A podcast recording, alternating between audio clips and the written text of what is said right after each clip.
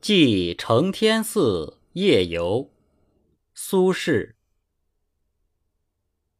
元丰六年十月十二日夜，解衣欲睡，月色入户，欣然起行。